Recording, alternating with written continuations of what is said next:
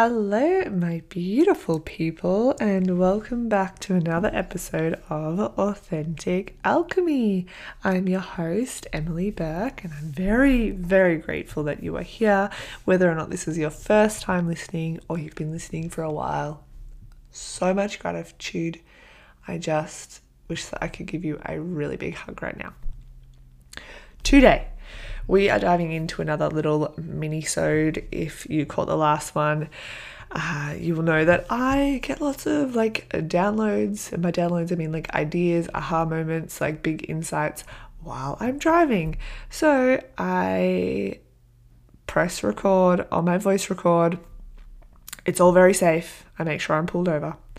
Um, and riff on something that's coming through. And this is just such a beautiful, like, authentic way to be delivering to you because I'm quite often driving and I'm like, I could just, I need to talk about this to somebody, and it's just straight from source. Today, I am talking about the concept that nobody is right or wrong.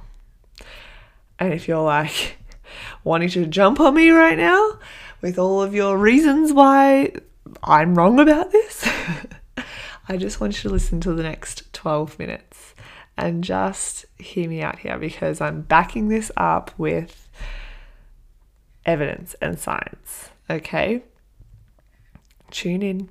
Let me know what you think at the end. DM me over on Instagram at I am Emily Bourke or TikTok, the same name and I cannot wait to hear what you think. So enjoy this mini-sode.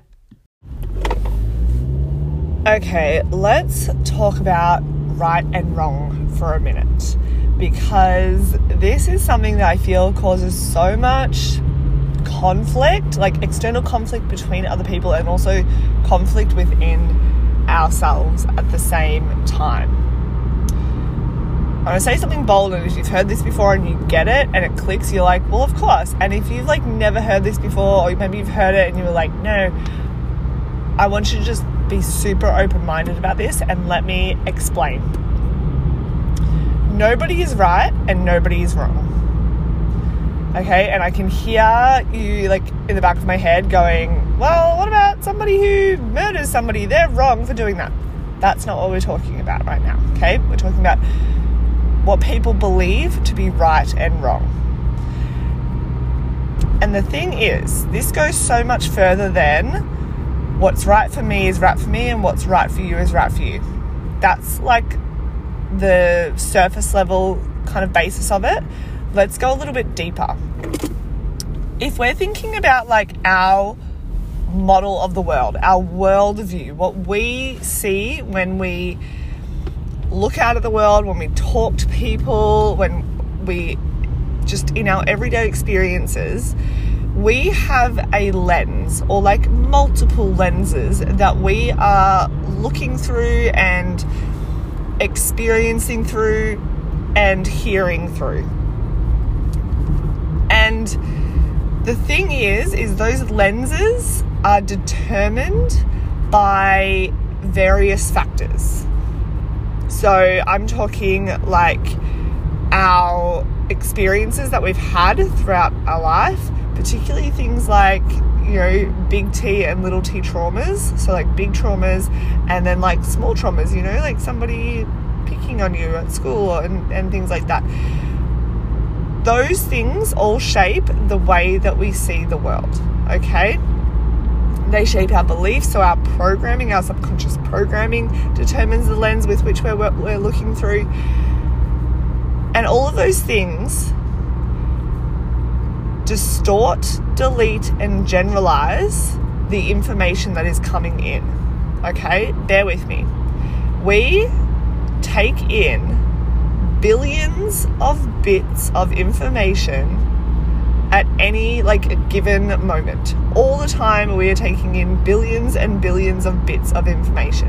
Now the thing is we cannot actually process all that information at once. So we have this thing called a reticular activating system that or a RAS that deletes, distorts, and generalizes the information that it deems to be important. And the things that determine whether or not it thinks it's, it's important are those experiences that we've had, our beliefs, um, our programming, any traumas that we've had, any wounding that we've had, all of that kind of stuff. It all determines our reticular activating system. Now, delete, distort, generalize, what does that mean? We will literally delete information from our like experience. Like for instance, right now I'm driving in my car, walking, talking to you there are houses on the on both sides of the road that my peripheral vision is taking in. That's like bits of information. There's you know like a house there has pink flowers, a big bush out the front, like another vine that has orange flowers on it, and a brown fence that has like a weird, it's a really ugly fence actually, and a tree, and it has a brown roof. It's a very brown house. Oh my gosh. Anyway. My point being is on my 45 minute drive here, I am not going to take in every single piece of information that I pass in my peripheral vision, every noise that I take in, I'm not going to take it in and remember it. Okay, it's not going to solidify into my subconsciousness, into my conscious memory. It just isn't. I would be like a computer that has like 50 billion tabs open, trying to download multiple videos and upload, you know, uh, programs and stuff like that. It would just crash. I would crash. So my reticular activating system deletes the things that does not deem to be important. So it's focusing on the road, the car in front of me, I can see the car to my left, the traffic light that I'm passing. It's hyper focusing on all of these things because that's what's important. This is super, super interesting when you go and like you go to recall an event with a friend or something that was also there. And you like they're talking about something that happened and you were there but you cannot remember that at all. You're like that didn't happen. And they're like yes it did. They're like no it didn't. The thing is is you're both right. You're both right because you potentially deleted it. And or you both distorted the information. This is also what happens. Based on the um, our RAS, our reticular activating system, and the lenses with which we're seeing and experiencing the world, we distort, we distort the information that's coming in to fit our model of the world, what we believe to be true about the world. So if I believe that, what's a good one? Uh, if I believe that all men are assholes and they're jerks and they're just if that, that's what I believe, if a man comes up to my friend and I at a bar and starts talking to us and they're you know and they're actually you know trying to have a little bit of a flirt whatever I might walk away from there going like what a sleazy like pig. Just who does he think that he is? Like he was so gross blah blah blah. My friend who has a might have a different model of the world, who might have the model of the world that you know, uh, men are beautiful and um, like flirting is really fun, and she like you know, she will go, what? What are you talking about? He was really nice. He was just talking to us.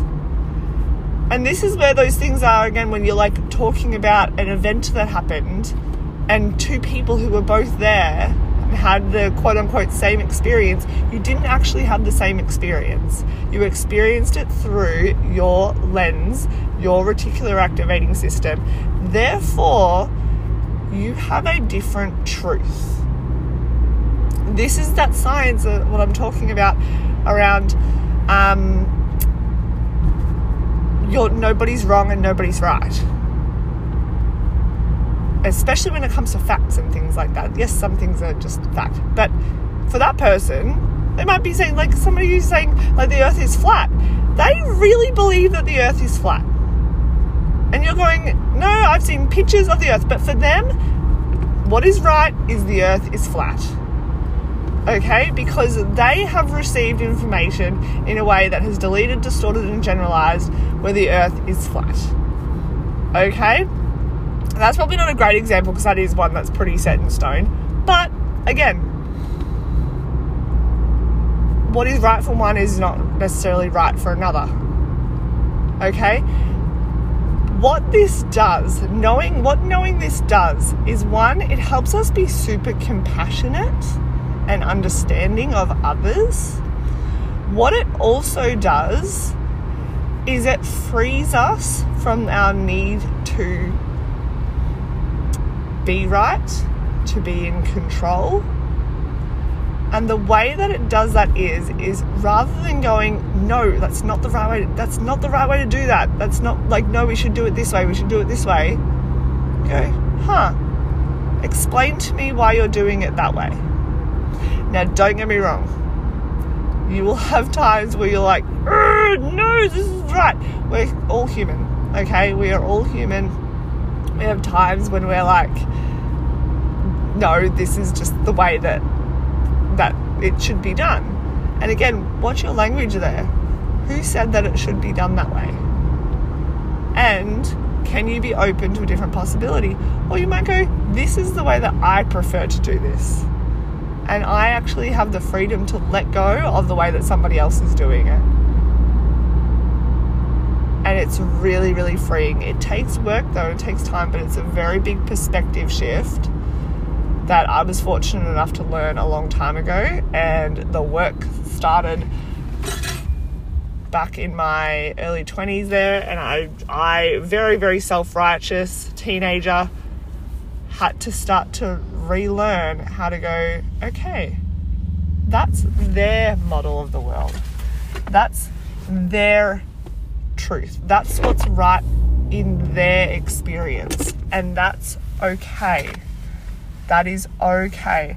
And what you also get to do is you start to you get to start to reflect and go, well, is that the way that I actually want to see the world? Is this is this right? Is this truth that I'm holding on to? Does it actually give me power? Is it useful? And this is something that we just get to, like something that I've I've learned recently from um, Andrea Crowder. The idea of is it useful? And if it's useful, it gives us power, like energy in our body. And if this, like, whatever it is that you're like, no, this is right, like, this must be this way, you're wrong. If that's depleting your power, if it's depleting your energy, chuck it in the bin, change it, or inquire into where that came from. Where did that come from? Where did it come from like who gave it to you? Who made the decision that it had to be that way? Did you choose it for yourself?